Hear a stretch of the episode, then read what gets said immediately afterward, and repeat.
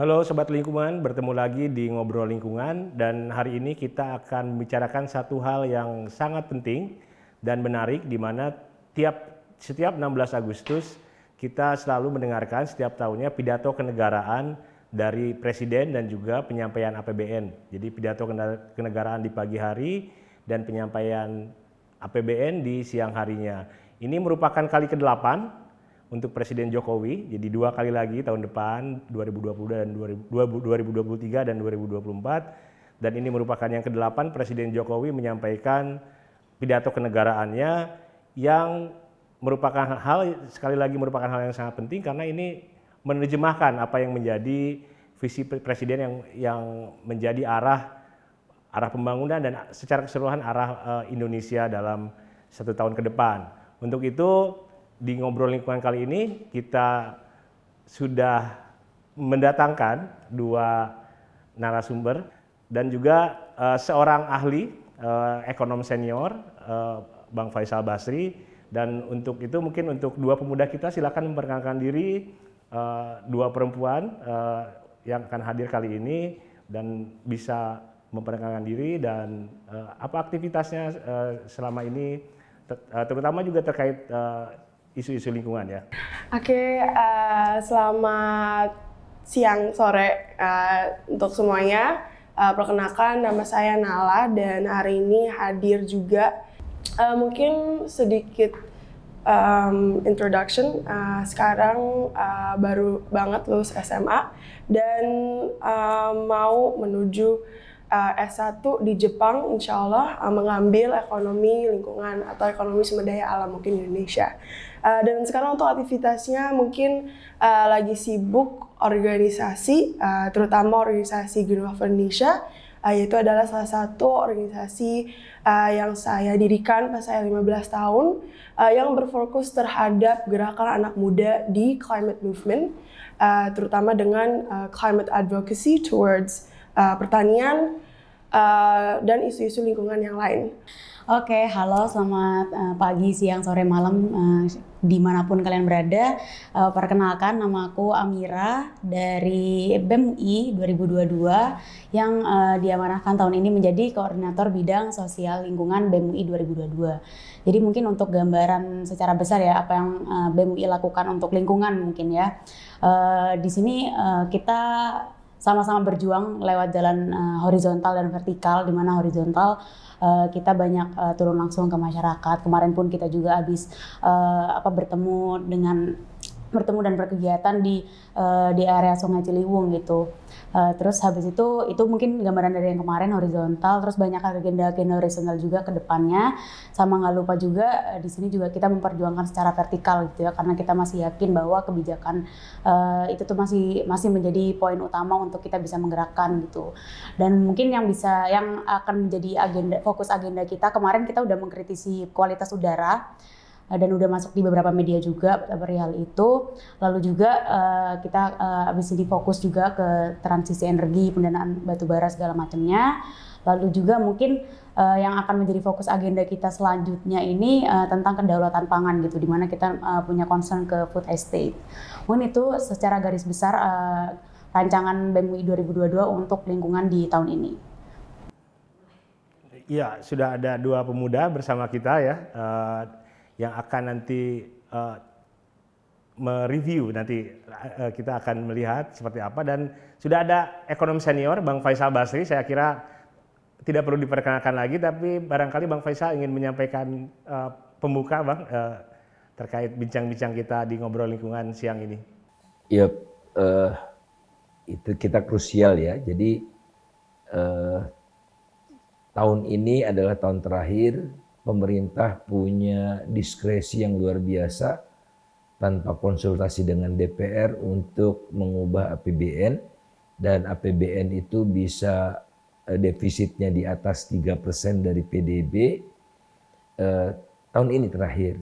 Tahun depan harus kembali ke undang-undang kecuali Pak Jokowi menekan mengeluarkan per, per, perpu lagi ya dan itu presiden buruk Nala, Amira, Bang Faisal, kita lihat dulu ya pidato Presiden tadi pagi, pidato, pidato kenegaraan. Negara yang berhasil mengendalikan pandemi COVID-19 termasuk lima besar negara dengan vaksinasi terbanyak di dunia, Prestasi-prestasinya. yaitu 432 juta dosis vaksin yang telah kita suntikkan. Inflasi juga berhasil dikendalikan di kisaran 4,9 persen. Angka ini jauh di bawah rata-rata inflasi ASEAN yang berada di sekitar 7 persen. Dan jauh di bawah inflasi negara-negara maju yang berada di sekitar 9 persen. Bahkan sampai US pertengahan 9 malah. tahun 2022 ini, APBN juga turun dari sembilan setengah surplus 106 triliun rupiah. Oleh karena itu, pemerintah mampu memberikan subsidi BBM, subsidi LPG, dan subsidi listrik sebesar 502 triliun di tahun 2022 ini, agar harga BBM di masyarakat tidak melambung tinggi. Selain itu, ekonomi berhasil tumbuh positif di angka 5,44 persen pada kuartal kedua tahun 2022 ini. Neraca perdagangan juga surplus selama Tapi kelihatan 27 berusaha- bulan ya, berturut-turut. Dari satu sisi bagus sih Bang ya, tapi berusaha Dan mempush semester ya. sa- Biasanya kan kalau pidato gini lebih flat Satu. gitu, zaman-zaman dulu. tahun 2022 ini Kayak surplusnya campaign. sekitar 364 triliun Jokowi ya? rupiah. Ya, eh, setelah mendengarkan pidato Presiden tadi, saya kira ada beberapa hal ya eh, konteks yang menarik. Presiden menyampaikan tiga krisis ya, sebetulnya tiga krisis yang yang ber- yang menjadi konteks kita sekarang. Eh, ketika Presiden menyampaikan pidato kenegaraannya, krisis pangan, krisis energi, krisis keuangan, krisis iklim tidak disebut ya. Krisis iklim tidak disebut walaupun sekarang sebetulnya menjadi isu global. Nah, dalam krisis tersebut eh, Presiden menyampaikan juga lima agendanya tadi kan, lima agenda besarnya, Eh, lima agenda besar dari mulai pemulihan ekonomi dan kerjasama internasional, kemudian yang kedua energi. energi bersih ekonomi dan ekonomi hijau, yang ketiganya UKM ya, yang ketiga perlindungan itu ya, Per- perlindungan hukum, politik, ekonomi, sosial untuk rakyat, dan kemudian UMKM naik kelas, dan yang kelima eh, favoritnya presiden ya, ibu kota Nusantara. Nah, kemudian dengan dengan eh, yang menarik untuk kita lihat dalam untuk mereview pidato kenegaraan ini secara jujur adalah dengan adanya berbagai macam krisis tersebut, lalu ada agenda-agenda dan pidato yang disampaikan presiden tadi, kenala dulu ya, apa sih yang dirasakan oleh Nala, terutama eh, sebagai generasi muda melihat persoalan-persoalan sekarang, mungkin kita juga melihat eh, harga BBM naik, gitu. Tadi kan disampaikan juga subsidi eh, sangat besar mencapai 500 triliun, kemudian harga-harga juga naik. Saya kira semua orang sekarang merasakan, sebagian besar dari kita ya merasakan hidup yang semakin berat. Nah, bagaimana Nala melihat tadi eh, pidato Presiden Jokowi dan mungkin juga eh, setelah mengelaborasi berapa sih kalau Nala memberikan nilai pidato-pidato Pak Jokowi tadi Eh, mungkin A, B, C, D atau E ya barangkali silakan. Uh, mungkin uh, sejujurnya ini pertama kali uh, saya nonton uh, pidato uh, 17 Agustus Presiden. Mungkin sebelumnya belum pernah uh, apa kepikiran ya untuk nonton sesuatu yang kayak gini. Um, tapi um, saya juga uh, merhatiin dari pidato uh, Bapak Presiden dari COP26 dan kurang lebih kalau terkait lingkungan uh, nggak ada yang terlalu signifikan ya bedanya. Uh, uh, terutama uh, apalagi yang tentang uh, rehabilitas uh, apa forest. Uh, uh, Pak Presiden uh, mensebut tadi tentang uh, itu, tapi masih ada misalnya food estate uh, dan juga uh, tentang carbon tax juga. Uh, mungkin uh, ini cuman kayak Kang Tata tadi bilang it's too vague, uh, belum ada jalur atau roadmap uh, atau uh, goal yang secara angka yang disebutkan uh, terkait lingkungan. Bukan itu sih sedikit. Uh, penilaiannya, waduh masa menilai pidato presiden. Kan kita sebagai pemberi mandat. Sejujurnya karena selalu dengar uh, kata-kata yang sama, uh, mungkin kita kasih sedikit B atau C ya mungkin ya sedikit atas tas sedikit. Dari Amira, Sebenarnya kalau misalnya lihat tadi kalau misalnya Bang Tata sebutin tiga krisis yang lagi terjadi sama lima agenda besar yang mungkin akan jadi eh, apa roadmap yang akan jadi prioritas itu tuh eh, cukup kalau aku lihat ya cukup agak kontradiktif gitu. Di mana kayak misal ambil contoh di krisis energi ini gitu. Bukannya kita segera bertransisi ke energi bersih terbarukan tapi malah eh, apa hilirisasi batu bara terus habis itu ekspor batu bara dimantep-mantepin dipuas-puasin gitu kan. Heeh, cuma dihijau-hijauin aja gitu batu bara gitu. Padahal katanya apa tuh agenda besarnya tadi bilangnya mau ini ya transisi apa energi segala macam gitu. Kayak dari kemarin perasaan itu mulu yang disebut gitu. Kayak kita lihatnya apa ya jadi cuap-cuap belaka aja gitu jadinya. Itu mungkin salah satu yang apa yang kontra kontra banget gitu terus misal apa tadi situasi politik yang aman tapi ternyata eh, belakangan ini juga UI mungkin lagi ini ya demo peri- perihal RKUHP segala macem makanya kita eh, bisa dibungkam kapan aja segala macam itu juga jadi concern kami gitu. Jadi apa ya kelihatannya dari dua agenda besar yang aku sebutin aja gitu itu udah eh, apa cukup berlawanan gitu dengan apa yang sebenarnya udah dilakukan atau yang memang sedang dilakukan gitu sama pemerintah eh, sebagaimana tadi Pak Jokowi sebut. Jadi mungkin eh, oke gitu lima agenda besarnya eh, oke diiyain aja dulu. Cuma kita butuh buktinya nih kayak mana kalau emang beneran eh, ber ya istilahnya mempriorit itu lima agenda besar emang diprioritaskan untuk kami keberlangsungan sosial lingkungan segala macam ya kami butuh kami menuntut buktinya aja gitu terus mungkin ya uh, perihal yang apa perlu di highlight lagi yang IKN dibangunnya di saat, saat situasi krisis ini mungkin cukup ya menjadi concern juga gitu mungkin itu aja dari aku oh nilainya ya tadi ya nilainya gimana? Amira. nilainya hmm C aja deh C C ya, jadi C plus dari Nala, C Ngulang dari Amira. kalau di kuliah ngulang Harus ulang sekarang ya? iya harus ngulang Saya kira sekarang ke Bang Faisal, terutama bagaimana Bang Faisal melihat uh, pidato kenegaraan Jokowi ini mampu mengadres ya Bang, uh, mengadres tadi tiga krisis tadi yang disampaikan Pak Jokowi. Dan sebetulnya ada krisis iklim juga di sini gitu. Kalau saya sendiri melihatnya ini dari pagi lebih banyak hal-hal simbolik, banyak hal simbolik, mungkin sampul atau bungkusnya, sementara isinya sangat minim sampai uh, kita menyaksikan bersama tadi pidato APBN dari Presiden Jokowi. Jadi kesan pertama ya yang saya dapatkan dari pidato ini itu eh, mengajukan serangkaian klaim bahwa kita ini hebat. Inflasi kita rendah 4,9 sementara negara maju 9 negara ASEAN 6 sampai 7 gitu ya. Kemudian oh, ekspor naik, oh, industri maju, investasi keren. Nah artinya Penanganan pandemi juga bang. eh, penanganan ah, penanganan pandemi ini harus kita ingatkan Pak Jokowi. Dalam hampir semua indikator kita itu nomor 4 atau nomor 5 di dunia. Ya. Jadi eh, misalnya eh, apa eh,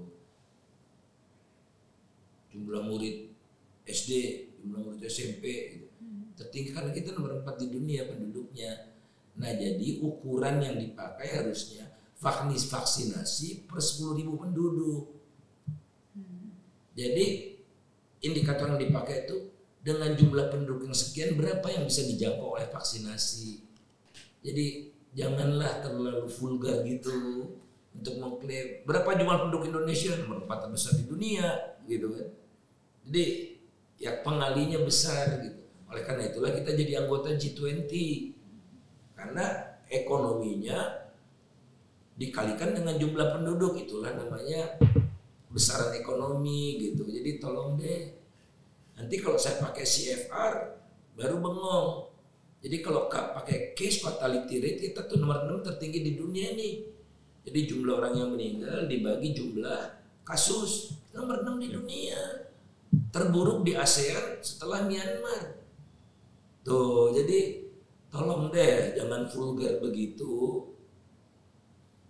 Apa ya? bombastis gitu ya.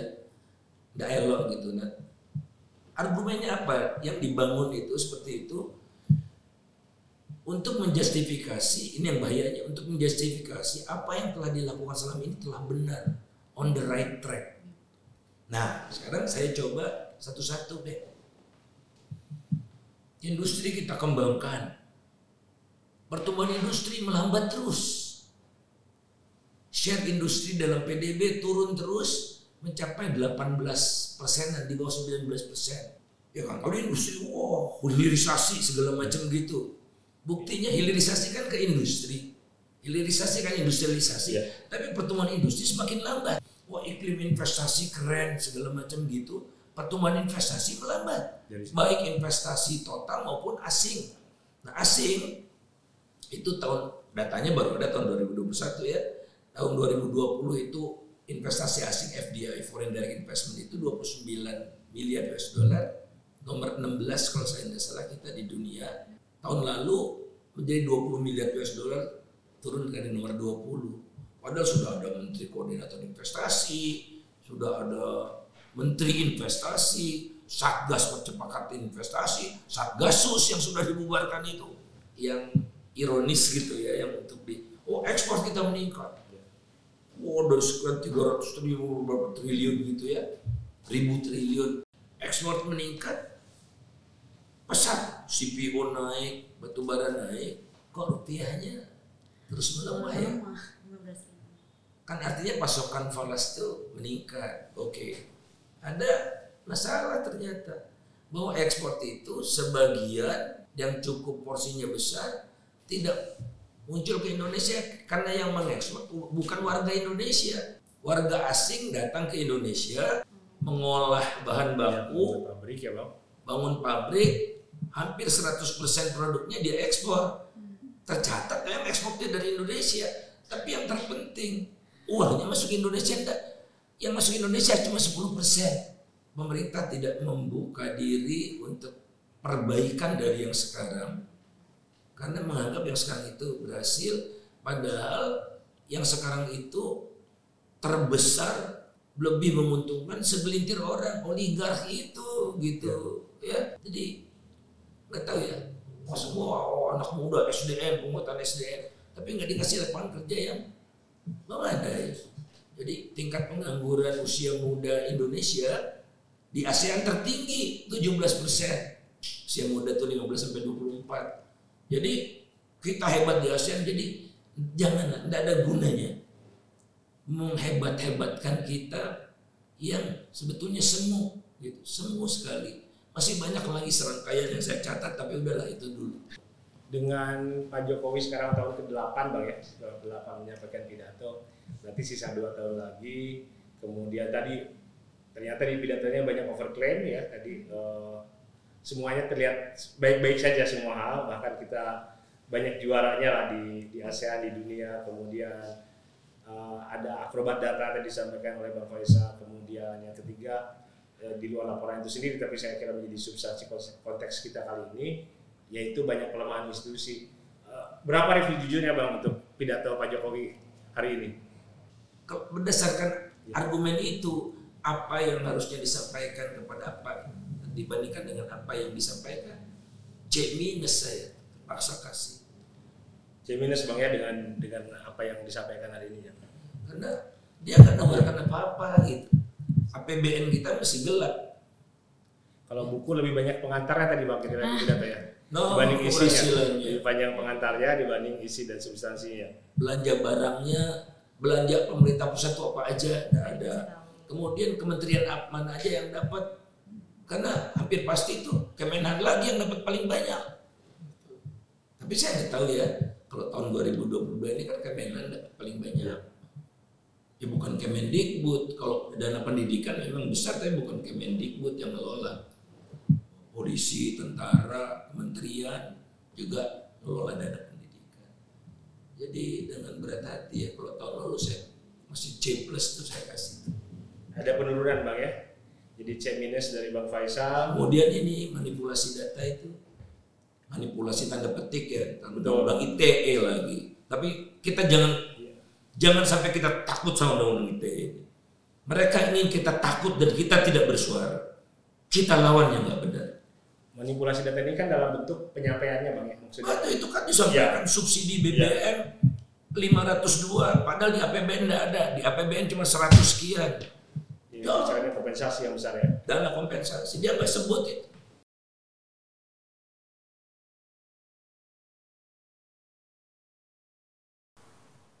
Kekuatan kedua Indonesia adalah sumber daya alam yang melimpah. Wilayah yang luas dengan keanekaragaman hayati terkaya di dunia pasti menjadi kekuatan besar Indonesia jika kita kelola secara bijak dan berkelanjutan. Syaratnya satu, harus dihilirkan dan diindustrialisasikan di dalam negeri agar nilai tambah bisa maksimal untuk kepentingan nasional. Hal ini akan membuka lapangan kerja, meningkatkan ekspor, menghasilkan devisa, meningkatkan pendapatan negara, serta mendongkrak pertumbuhan ekonomi. Kekuatan ketiga kita adalah bonus demografi. Jumlah penduduk yang sangat besar dan didominasi oleh anak-anak muda usia produktif, serta daya beli masyarakat yang terus meningkat, akan menjadi motor penggerak ekonomi nasional kita dalam menghadapi kompetisi global. Ya, ini menarik terutama untuk Nala dan Amira sebagai bagian dari bonus demografi. Bagaimana melihat pidato Presiden ini ketika menyampaikan mengenai bonus demografi termasuk juga mengaitkan dengan realitas saat ini ya dari yang dialami yang dilihat oleh uh, Amira dan Nala. Amira silakan. Tadi terakhir ini ya eh, sangat menekankan sama poin bonus demografi. Mungkin tadi eh, sebelum ini kan juga ngobrol-ngobrol ya tadi sama Pak Faisal gitu perihal eh, pemerintah memang selalu mengagung-agungkan bonus demografi, usia produktif banyak segala macam gitu. Tapi ternyata aku pun juga baru tahu tapi juga nggak kaget sih kalau ternyata angka pengangguran di umur usia produktif anak muda juga eh, paling tinggi gitu ya di ASEAN gitu.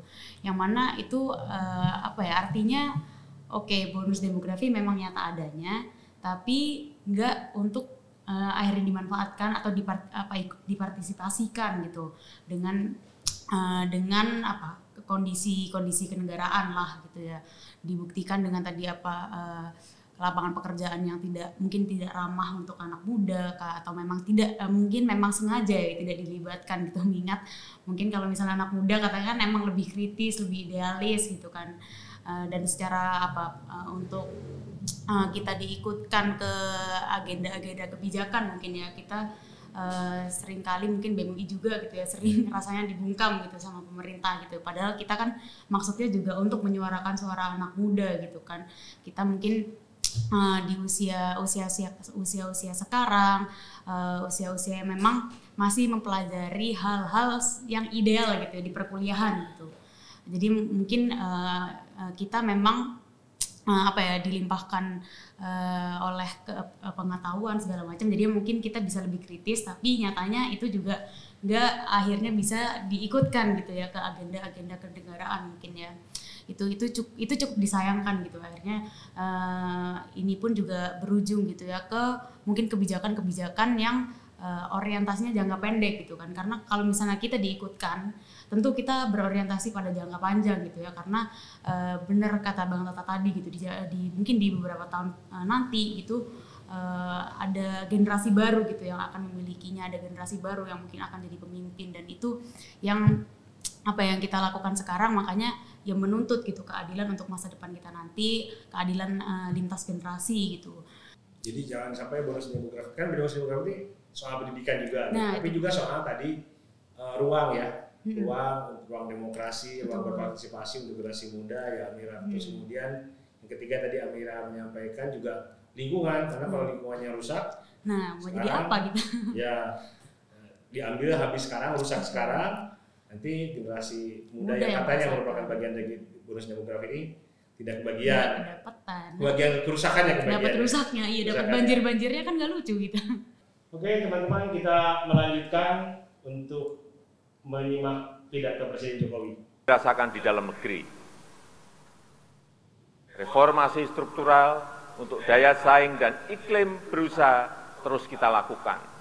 Ekosistem investasi dan pertumbuhan UMKM terus kita perbaiki. Hilirisasi dan manufaktur di dalam negeri juga terus tumbuh pesat. Pertumbuhan investasi juga meningkat tajam, di mana saat ini 52 persennya sudah berada di luar Pulau Jawa. Artinya ekonomi kita bukan hanya tumbuh pesat, tetapi juga tumbuh merata menuju pembangunan yang Indonesia sentris. Saudara-saudara sebangsa dan setanah air, dengan kekuatan dan peluang besar tersebut, kita mempunyai kesempatan besar untuk membangun Indonesia yang inklusif, berkeadilan dan berkelanjutan. Pertama, hilirisasi dan industrialisasi sumber daya alam harus terus dilakukan. Hilirisasi nikel misalnya telah meningkatkan ekspor besi baja 18 kali lipat.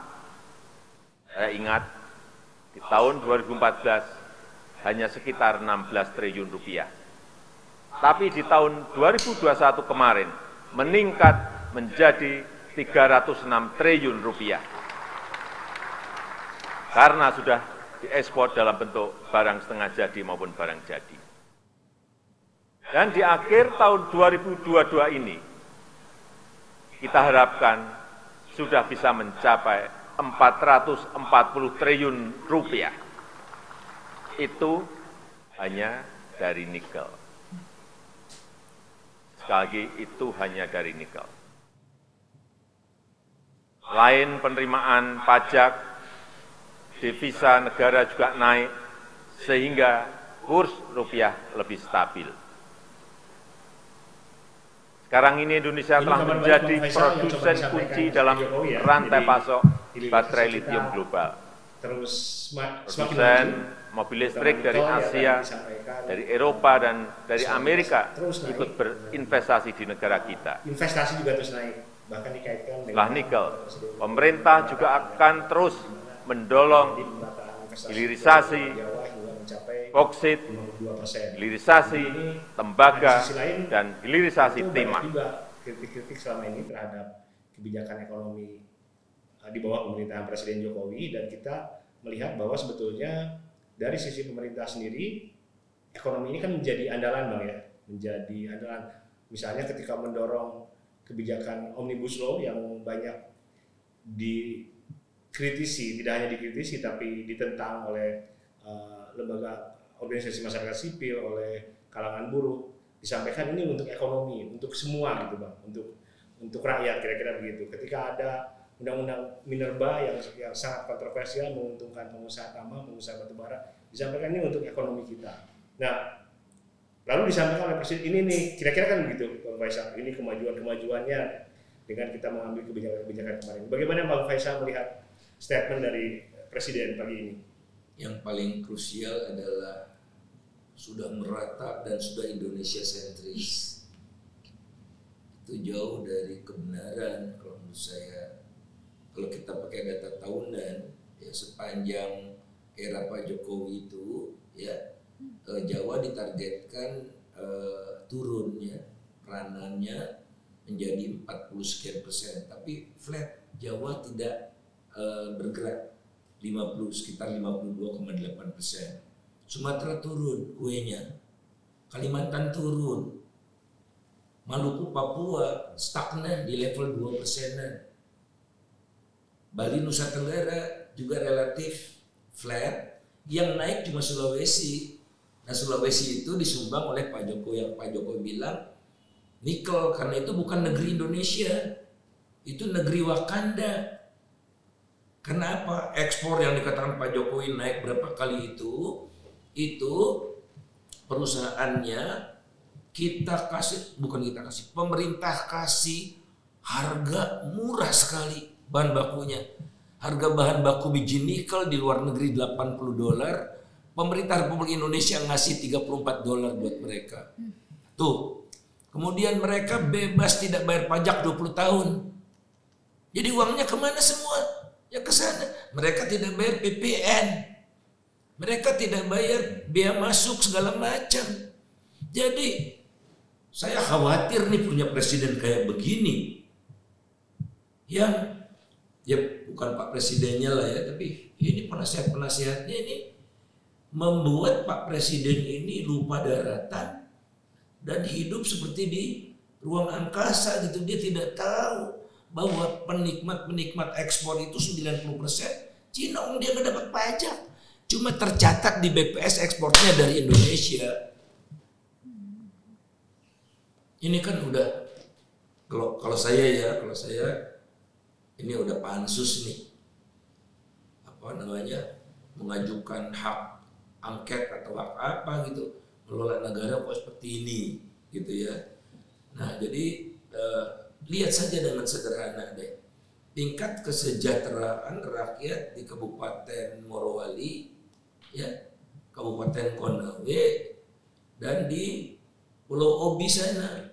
Di Pulau Obi itu pekerjanya itu sebagian besar dari China. Ya, mereka dijaga oleh tentara dan polisi berbondong-bondong tuker-tukeran. Jadi mereka nggak perlu bayar satpam. Karena polisi. Disediakan negara bang ya. Proyek strategis nasional apa? Man, ada manfaatnya buat Republik saya katakan 10 persen. Jadi udah turun nih jadi D. Kalau kita melihat statement yang ini bang ya. Jadi D. Jadi hal baik yang disampaikan ternyata justru kenyataannya sebaliknya ada kontradiksi yang yang besar di sana gitu bang ya. ya dan ada kementerian teman di kementerian maritim mengakui itu ya Marinvest tunggu aja bang nanti ada kebijakan tentang nikel ini sampai sekarang nggak ada ya dibanggakan di pidato presiden padahal justru itu uh, dibaliknya justru banyak kerusakan di sana gitu kan. Jadi bukan cuma soal lingkungan bang ya kan uh, banyak Ya. teman-teman seperti Greenpeace juga. kalau seluruh eh, smelter nikel ini beroperasi nih 10 tahun lagi nikel kita habis. Mau bikin mobil listrik nanti baterainya ya impor. Sekarang minyaknya impor. Nah, gitulah. Yang terjadi tapi itu tolong hati-hati eh, Pak Jokowi. Belum terjadi distribu apa eh, pemerataan. Jadi Jawa masih karena strukturnya politiknya seperti itu. Jawa masih 50 masih dominan Jawa. Ya mungkin triwulan satu ya Jawa itu turun karena apa? Kono harga batu bara kan di Jawa ndak ada batu bara. Di oh timah segala macam ndak ada. Nanti komoditi. Jadi ini mah doping. Jadi bukan karena strategi pemerataan antar daerah. Tidak. Dan tidak fundamental bang ya berarti lebih ke tadi. ya karena komoditi komoditi. sementara kita harus marah ini kalau pidatonya kayak begini Bagaimana uh, Amira melihat itu? Jadi saya ralat nilai saya jadi D juga karena ternyata bobroknya banyak gitu ya. Kayak eh, mungkin bapak data-data ekonomi yang mungkin tadi ditawarkan ya kayak oke inflasi terjaga, cadangan devisa ini naik surplus ini 27 bulan berturut-turut gitu katanya. Dan itu benar gitu, bukan karena strategi gitu. Tapi karena hal-hal yang memang sifatnya apa? sesuai kondisi pada saat itu gitu. Misalnya kayak kemarin kan komoditi boom gitu. Itu kan bukan strategi gitu kan. Dan malah itu justru apa komoditi boomnya dimanfaatkan dan itu justru apa ya? Jadi kontradiktif terhadap strategi kita yang mau transisi energi gitu kan. Yaitu itu sih yang kayak apa ya kita lihat apa inkonsistensi kali ya uh, dari apa yang Iya. dilakukan pemerintah dengan apa yang sebenarnya kemarin udah direncanakan gitu bagus-bagusnya oke kita akan apa transisi ke ekonomi hijau gitu-gitu kan makin nggak konsisten gitu sekarang dan itu mungkin yang ya membuat saya menaruh nilai D juga deh Jadi saya bertanya-tanya bang sebetulnya dengan tadi eh, sebenarnya datanya tidak seperti itu, faktanya tidak seperti itu. Di saat seperti ini bisa disampaikan gitu oleh seorang presiden bang. Dan relatif kan sebetulnya di hari-hari ini, di tahun-tahun terakhir ini suara yang kritis juga relatif berkurang ya, eh, minimal sekali. Nah, dan itu pertanyaan dari saya sih kok bisa gitu seorang presiden menyampaikan pidato yang tidak hanya tidak akurat gitu kalau tadi uh, mendengarkan pemaparan dari Bang Faisal tapi juga bertolak belakang gitu Jadi tadi. ada nasihat dari profesor saya, guru saya, Sal, semakin tinggi jabatanmu, semakin sepi kamu. Karena yang ada adalah para penjilat dan mengagung-agungkan kamu. Tidak ada lagi yang mengkritik- kamu. Nah inilah eh, gambaran sekeliling Pak Jokowi ini penjilat-penjilat kelas wahid ya yang sedemikian meyakinkan Pak Jokowi bukan mengingatkan sahabat sejati adalah yang mengingatkan kondisi yang sebenar. Dan sekaligus pidato kenegaraan ini sobat lingkungan semua juga ini menunjukkan apa yang terjadi ya 8 tahun ini Bang ya artinya menunjukkan gitu ya tadi akrobat data kemudian ya eh, banyak hal di sana. Jadi ingat tapi ingat ini kan Mas Tata bilang tadi dua 8 tahun ya udah. 8 tahun Bang. Ingat Pak Jokowi masih berkomitmen di akhir masa jabatannya pidatonya atau paling tidak upacara 17 Agustusannya ibu kota baru loh. 16 eh, berarti pidato kenegaraan 2024 Bang ya. Setidaknya kalau tidak pidato kenegaraan karena belum ada gedung DPR-nya itu upacara kemerdekaan. acaranya. Bayangkan itu seperti apa? Angkuban perahu itu bisa dalam sekejap Roro Jongrang Bang. Jongra. Nah, karena justifiable karena selama ini tuh udah on the right track gitu kan. Oh lihat tuh yang saya lakukan udah bener, IKN udah bener segala macam. Teman-teman, kita lanjutkan menyimak kembali pidato kenegaraan Presiden produksi pangan dan energi bio. Pemanfaatan kekayaan hayati laut secara bijak akan menjadi kekuatan besar untuk produk pangan, farmasi, dan energi. Demikian pula dengan perkebunan kita antara lain kelapa sawit yang telah terbukti menjadi pemasok terbesar CPO dunia. Kelima, pembangunan ibu kota Nusantara terus harus dijaga keberlanjutannya. IKN bukan hanya untuk para ASN, tetapi juga para inovator dan para wira usahawan. Bukan hanya berisi kantor-kantor pemerintah, tetapi juga motor penggerak ekonomi baru. Ya, tadi eh, Presiden Jokowi menye- eh, menyampaikan juga, walaupun lagi-lagi sangat normatif ya saya melihatnya, sangat normatif eh, dan sobat lingkungan juga mungkin melihat hal yang sama. Bagaimana sih sebetulnya eh, yang kita kan berusaha menghubungkan eh, pidato Presiden mengenai hal ini dengan realitas ya apa yang apa yang terjadi saat ini. Bagaimana Nala sebagai generasi muda melihat ini gitu eh, realitas dengan apa yang disampaikan Presiden Jokowi. Uh, sebenarnya pertama kali dengar uh, masalah tentang uh, Nusantara sendiri kaget kalau solusinya itu bikin ibu kota uh, yang baru karena um, sekarang kita posisinya udah hampir late dan kita memilih solusi yang bakal membuat posisi too late ini malah lebih too much late too much late, which isn't even a word. Um, jadi um, kalau kita ngomongin tentang uh, Nusantara, um, basically uh, kalau dari aku sendiri aku lihatnya kalau um, our country is running away from the problem uh, daripada facing the problem. Uh, it's uh, masih mendingan ya kalau kita um, jatuhnya kita udah uh, bener-bener settle semua masalah negara uh, sekarang atau terkait lingkungan baru kita um, apa uh, move on to the next solution uh, which is IKN Uh, tapi sekarang yang aku lihat uh, kalau IKN itu malah menambah uh, atau at least uh, bikin situasi uh, beberapa hal lebih kompleks. Dan kalau kita ngomongin Nusantara, kadang-kadang yang uh, aku nggak dapat itu uh, apakah solusi tersebut dilakukan untuk um, you know the more high level part of the societies atau the social level apakah atau emang ini untuk seluruh masyarakat so did the government and everyone who is involved did they consider uh, semua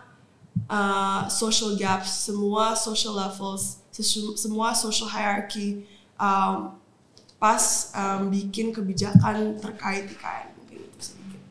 Ya saya kira penekanan dan poin yang sangat kuat dari Nala mengenai ibu kota Nusantara ini sebetulnya untuk siapa sih? Untuk untuk semua karena kan argumennya ini untuk pemerataan pembangunan dan sebagainya untuk uh, tidak hanya di Indonesia bagian barat misalnya atau di Pulau Jawa atau hanya untuk kelompok tertentu atau untuk mungkin ambisi uh, seseorang mungkin sehingga menjadi salah satu dari lima agenda uh, prioritas dalam pidato presiden pagi ini dan saya juga mendengar bahwa BEM sekarang sedang sedang ya melakukan kajian mengenai IKN.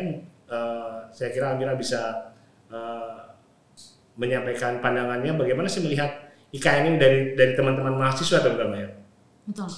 Iya, uh, bener banget gitu. BEM baru aja rilis nih uh, kajian tentang IKN dan di situ apa ya uh, kita cukup menyorot ya beberapa poin gitu di mana uh, pun sebelum ada IKN gitu ya, kita udah tahu gitu bahwa deforestasi udah, udah kayak budaya gitu ya di sini gitu diperparah lagi gitu dengan uh, pembangunan IKN yang mungkin uh, membuat kita bertanya-tanya tadi ya IKN ini untuk siapa? gitu. Dan di situ kita menyorot gitu tentang uh, apa ya uh, urgensi pemindahan ibu kota di saat kondisi uh, kena kita lagi krisis pandemi ini. Uh, terus belum lagi tadi krisis-krisis yang uh, mengikuti ya tadi ya apa beberapa krisis tadi juga uh, ada gitu apalagi apa krisis perang mungkin juga terus krisis energi segala macam dan itu cukup apa ya cukup mencederai uh, keuangan negara tapi kenapa uh, keuangan negara yang sudah berat ini malah dialokasikan gitu KKN yang mungkin uh, ya gitu kita bertanya-tanya gitu urgensinya apa? Itu satu. Terus uh, kedua juga yang kita sorot kemarin tuh juga uh, di wilayah IKN itu itu tuh uh, daerah yang sebenarnya curah hujannya cukup tinggi gitu. Dan itu cukup apa ya cukup mengkhawatirkan di mana udah curah hujan cukup tinggi di daerah sana uh, basah atau agak basah gitu ya. Uh, di daerah IKN itu. Plus untuk pengadaan IKN-nya sendiri kita perlu apa membakar uh, dan apa yang menutup hutan gitu kan istilahnya. Yang yang yang akhirnya takutnya memperparah gitu kan. Nanti ada banjir atau segala macam tuh uh, akan apa kalau nggak nggak mengherankan gitu. Kalau itu akan menjadi ancaman terbesar uh, IKN nantinya gitu. Uh, tapi mereka uh, lagi-lagi pemerintah bilang gitu ini aman kok aman ini uh, udah kita pertimbangkan uh, sedemikian rupa gitu sampai mungkin bencana alam harapannya nggak terjadi gitu. Tapi tapi lagi-lagi kemarin juga penemuan kita bilang gitu kalau misalnya yaitu lingkungan lingkungan di sana itu sebenarnya nggak ramah untuk uh, apa agenda uh, agenda deforestasi semuanya sih. Semuanya nggak ada yang aman cuma uh, dengan curah hujan yang tinggi itu deforestasi kan harusnya uh, harusnya minim ya. Tapi uh, sayangnya di pengadaan IKN ini kan enggak enggak kayak gitu gitu caranya gitu. Dan itu sih yang apa dua highlight kali ya yang uh, menjadi poin kami di pembahasan IKN itu yang cukup uh, cukup disayangkan juga gitu. Kenapa kok pemindahan IKN sekarang gitu. Dan uh, bener mungkin kata bang Tata tadi, bilang gitu siapa tahu opsinya tadi ada uh, ambisi seseorang kah atau atau siapa pun kita juga nggak tahu gitu ya. Cuma kita memang sangat-sangat bertanya gitu IKN ini untuk siapa. Bang Faisal dengan tadi begitu banyak mudorotnya ya artinya mudorot bukan urgensi ya tapi sekarang dipaksakan kira-kira Bang Faisal melihat apa sebenarnya sedang terjadi Bang dengan dengan ibu kota Nusantara ini? Kan karena kalau saya sendiri bisa memisahkan antara eh, ibu kota baru sebagai sebuah gagasan bang ya, sebagai sebuah gagasan yang bisa diperdebatkan dengan implementasinya gitu dalam kondisi kita seperti saat ini, terus kemudian pilihan-pilihan tepatnya pilihan waktunya dan sebagainya. Kenapa ini kayaknya harus gitu bang? Ya adik-adik eh, masih malu ini untuk mengatakan jelas-jelas ini ambisi Pak Jokowi. Bukan kita tidak tahu ambisi ambisi Pak Jokowi dan Pak Jokowi sendiri mengatakan ambisi ini, ini berdasarkan mimpi. Pernah disampaikan bang ya?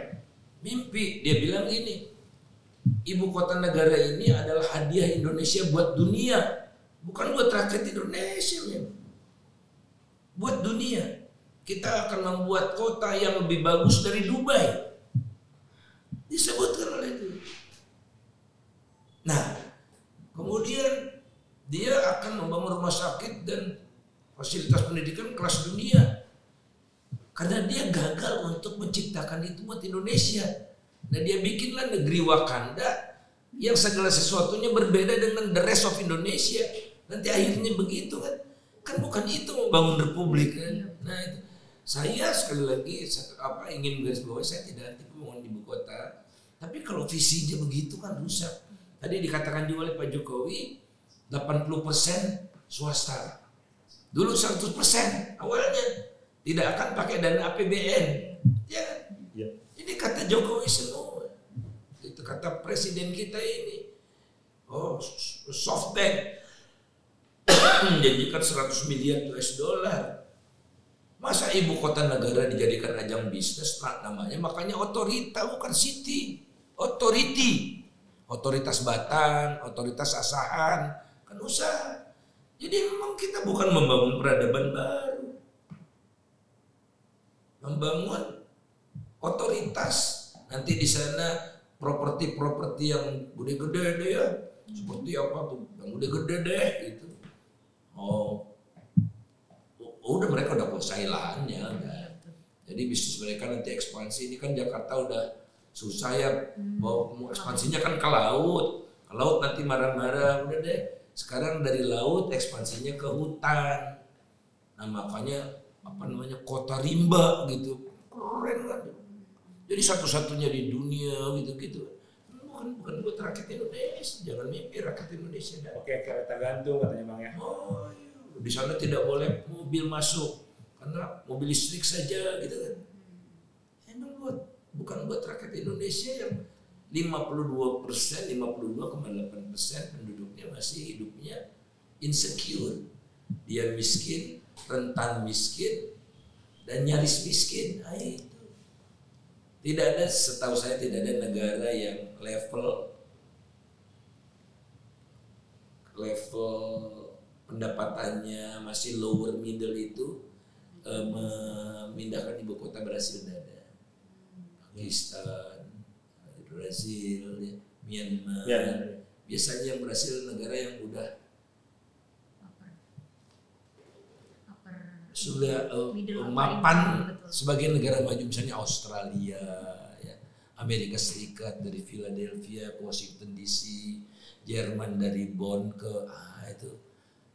Nah, maka oleh karena itu mereka lah nanti yang mindahkan setelah mewujudkan Indonesia negara maju itu. Nah, sekarang dipersiapkan semua ke arah sana.